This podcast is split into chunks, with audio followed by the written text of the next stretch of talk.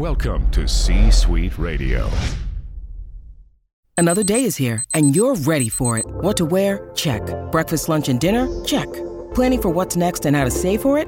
That's where Bank of America can help. For your financial to dos, Bank of America has experts ready to help get you closer to your goals. Get started at one of our local financial centers or 24-7 in our mobile banking app. Find a location near you at bankofamerica.com slash talk to us. What would you like the power to do? Mobile banking requires downloading the app and is only available for select devices. Message and data rates may apply. Bank of America and a member FDIC. It's time for another edition of The Brett Allen Show.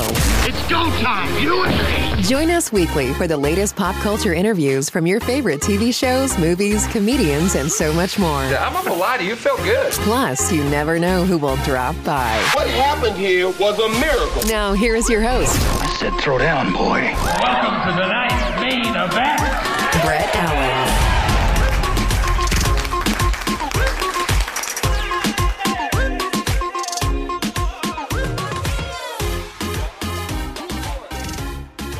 Welcome in, everybody, to yet another episode of the Brett Allen Show. Today, we are chatting with very talented actor Brian Thomas Smith. I mean, his filmography, TVography, whatever you want to call it, is massive. Um, he currently stars in United States of Al, which is streaming now and available to watch.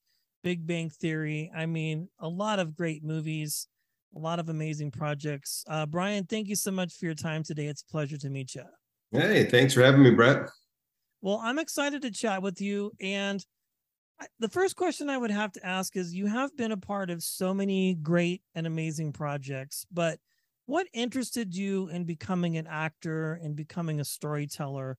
Like, was there a defining moment for you where you knew this was something that you wanted to do, or is it just kind of been progressive over time? Well, um, I, so back in the in the mid '90s, when I was in middle school, I had a video camera, and like every weekend, we, me and a, a few friends, we would get together for sleepovers, and we would just make these hilarious like movies. And I remember saving up and getting a sound mixer. So now we're like putting we're CDs, like songs from CDs, streaming the sound mixer into the VHS, VCR, and and we're making like you know pretty good movies. We were we would show them around class and in high school. Uh, we did some cool ones, and so I always had this like a passion for it for sure. And then to to college, I was um, a film and broadcast major at Central Missouri, uh, and then I was taking some acting classes as my minor, and that's when I was like, I think I like acting better. Uh, it's so fun being on stage, and and while I was in school in Missouri, I was thinking the whole time I got to get out to LA. So summer of 2000, I, I packed up everything I owned. I knew one friend uh, from high school, and I drove out and stayed on his couch for a good six months until I, I moved into his room and we shared a room for two years. Uh, but it was, uh, yeah, I didn't know much coming out here. I didn't know what I was going to get into. I guess my follow up question would be Was it in West Hollywood where everybody lives and stays when they come? No, you know, it's it's so. I, so I didn't like pick where I was going to move uh, to. Okay. And my friend was living in Santa Monica, so I've always kind of lived on the west side of Los Okay. Angeles, and that's where I still live today. Nice, nice. I it's interesting. I always it's kind of like a running joke with actors and comedians, maybe even that I have the privilege of chatting with like yourself, where it's like West Hollywood, five people slammed into an apartment. Yeah, You know, just like the traditional classic story of an actor who funny, I Oh. was talking to somebody the other day, uh, sidetrack here, and I had had somebody else on my show some time ago, and they worked together when they both came out to Los Angeles. And one of them was the a manager of the other at a hotel when they first started out acting, and now they're both like super famous. So it's kind of funny. I, I find what these stories so interesting. That's why I ask that because, you know, oftentimes some people set out to become actors and they just decide, I'm going to move to LA and, you know, I'm going to give myself five years and then Right. if it doesn't work out, but then it oftentimes winds up being much longer. You know what I'm saying? As far as the process. So you come out to LA, you have a friend, you crash on his couch, you share a room together. Yeah. First job that got you your SAG card or that got you like what your first official credit? Yeah. Well, I um it was I struggled early getting representation, especially for television and film, but I got a commercial agent. They're a little easier to get. And uh and I booked a couple commercials, but the one that got my SAG card, this is crazy because I used to live with a couple of other actors, and and back then, when someone had a commercial audition, we all went, like three of us. Yeah, actor. that's so And great. just- we crashed. He was going in. He had a Coors Light audition, and we all showed up to crash that one. And while we were waiting to be called into that one, I went down the hallway and I saw this Heineken ad, and I just put my name on the list. And they called my name, and I, I popped into this, and you know they're like, "Hey, what, uh, I don't see your name," and I was like, "Oh, I was just called today," and they were like, "Okay, we'll just do it." Then I got a call back, uh, and it ended up being a Heineken spot with Jennifer Aniston. oh wow. I wasn't even called in for it. And this was in 2003, I want to think. Um, and uh, it was just me and her in this commercial, and it ran everywhere except for the United States. She got paid a million dollars to do it, but I had a whole day on set with her and me as actors.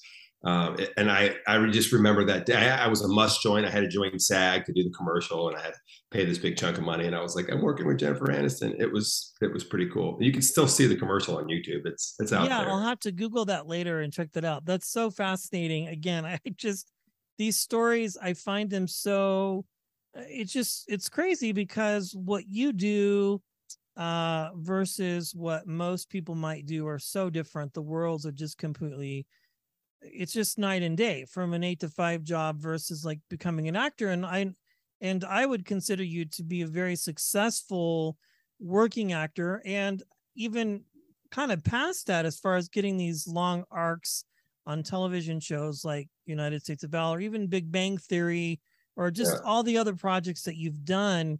Um, so what is it that motivates you to keep doing this? Because you know, I, I don't like to focus on the rejection part of it, although there might be a part of it, but like what is it that sort of keeps the engine going, Brian, to say, okay, you know, I'm I'm waking up to live another day, uh, another day to Yeah. die as an actor in LA.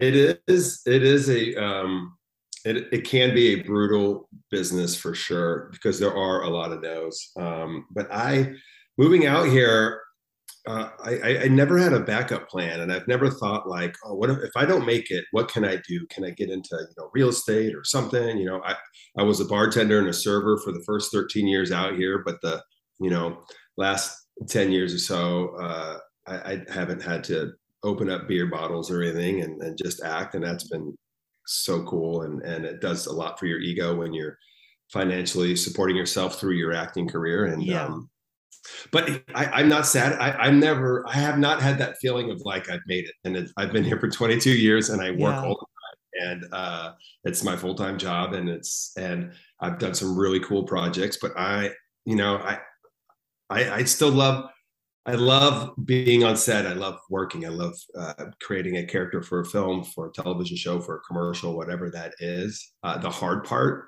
is uh, putting yourself on tape, um, the audition process over and over again, being told no, getting really close, thinking you get it, then you get told no. But when you do get those yeses, it it's like this is why I do all the other things. This, I mean, we used to have to drive around to all these auditions and wait and and, go over the scene in your head a million times. Now it's a little different because of COVID. We put ourselves on tape.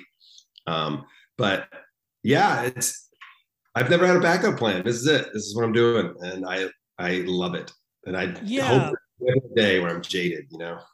I know it's interesting. Yeah, again, back in the day, driving from maybe Century City to the Valley or to some West Side, you know, trying to find parking and getting in line with 20 other people that look like you, uh, and maybe one or two that are like the archetype that aren't like you.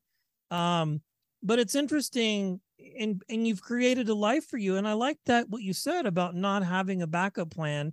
I mean, because I was talking to somebody a while ago, and they, you know, I they thought to themselves, if I don't make it, well, I'll go to college, I'll stay in LA, um, and then just kind of live my life here. Uh, but I like your side of this too, where you just kind of decided mentally and, and put it out there in the universe, so to speak, that this is it. You know what I'm saying? Like I'm gonna make this work. And I think that's part of how I would define success in your industry is just kind of just saying I'm gonna do it. You know what I mean? Whether it's yeah. big or small, whether it's something big or just a commercial. But I think it's all at the same at the end of the day, at least from my perspective, it's all work. Mm-hmm. It's all work, and the work is is the best part of the job. Um, it's it's always it's always interesting because it's always different, and it's always new people, and it's it's a new role, new project, and it's always it's a lot of fun. Um, so I've enjoyed my my journey, I should say. Yeah, absolutely. So out of all the things that you have done, is there one particular thing that stands out to you as an actor that you just go, man, this was really pivotal in my career, or this was a big turning point? Uh, yeah, there's a couple. There's two. I mean, one was uh, I when I booked the 12th Man pilot. This was a Dan Fogelman um, who created This Is Us. Um, he's a giant now. He's he's uh, doing great work, and he uh, this was his second pilot and this was in 2005 or six and uh, they didn't have a, a 12th man for this fox pilot. They had tested nine other actors. They needed an actor six three or taller because he's an nba bench warmer.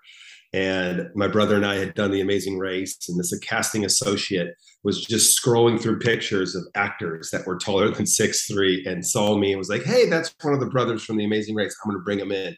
That was a monday morning I came back after reading with them to read with the producers and Dan Fogelman and, and director Chris Koch. And, and then they brought me back Tuesday to do some work. I tested for the pilot on Wednesday, 20th Century Fox that said no to nine other actors. They said yes to me. I did a chemistry read on Thursday with another actor who had already been cast. Friday, I have my network test at Fox. And uh, they all shake my hands afterwards and say you're our 12th man. And uh, i had i had a little tiny manager. I didn't ha- have any agency or anything. And i couldn't get one because everybody was like you don't have enough credits. And uh, next thing you know i'm the lead for a fox pilot in 2006 when everybody was watching network television. And i was going to dinners for with every agency wanted me. Um, i was 27 years old uh, lead of a show pilot did not get picked up. They held it for a year so no one else could take it. Uh, and then it just kind of fizzled away. But it got me in the game. I was going to acting classes and not auditioning and being with my peers in class who were just working all the time. So talented. These actors were amazing and they all worked. Uh, and I was just sitting there like, I can't wait to get my auditions to try to, you know, to get in there and, and feel like I'm part of the game. I'm sitting on the sidelines. And that, wow. that job got me in the game, at, at, least for auditions. I didn't book anything right afterwards for a while. I, uh, it just, the right role. I was green. It, it, it, it didn't happen, but um, it got me in the game. Well, things have clearly worked out for you now again with United States of Al, which is a fantastic show. Of course, Big Bang Theory, as we wrap here, I would be remiss without mentioning this. That show, I think, was lightning in a bottle. Um, from what I understand, a lot of people didn't think it was going to take or launch or people yeah. would like it. And it became, it, it outdid Friends on many different levels, which is huge. Um, any fond memories or experiences from that show? I mean, that has to be a highlight for you in your career, I would think. Oh, for sure. Uh, it's it was such a, a cool experience being part of that show. From I was on the season three finale. Uh, trivia question: Who was the other actor that their first episode was season three finale?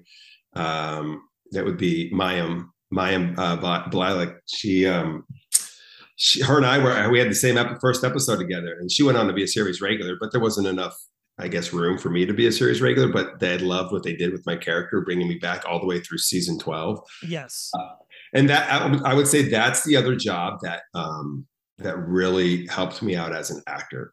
I would say mentally because even that first episode that I did where I'm on the roof with the guys and they, I think they're going to blow up the moon with the laser. I just remember doing this in front of a live audience. Um, I'm this is my first episode, and the audience is laughing at everything, every line I have was a joke. Uh, you know, this big dumb idiot who who was super excited to see this laser thing, and and I just remember after you know the the buzzer rang and we we cut. Kaley Cuoco was like, "Dude, you are killing it. This nice. audience loves you," and I was like, I felt like I was just one of the gang. I felt like I could be doing this every week, just like Jim Parsons and, and Johnny and, and everybody in Kunal. And they were all so friendly and cool. And every time I showed up on set, whether it was a year later, two years later, sometimes uh, before they brought me back, everybody, all the other actors were like, "Hey, Brian, you're back. Hey, what's up?" And it was just, it just boom, getting right into it. It was really cool to see, you know, the how much success the show had fr- from season three was kind of like, are we getting picked up? To yeah, I mean, you know where it went. The, the most most episodes ever for a multi-camera. It's it's such a special show to be a part of. I love it. Well, again, my friend uh, Brian, I'm a huge fan. I love your work, even all the independent projects that you've been a part of, the big stuff.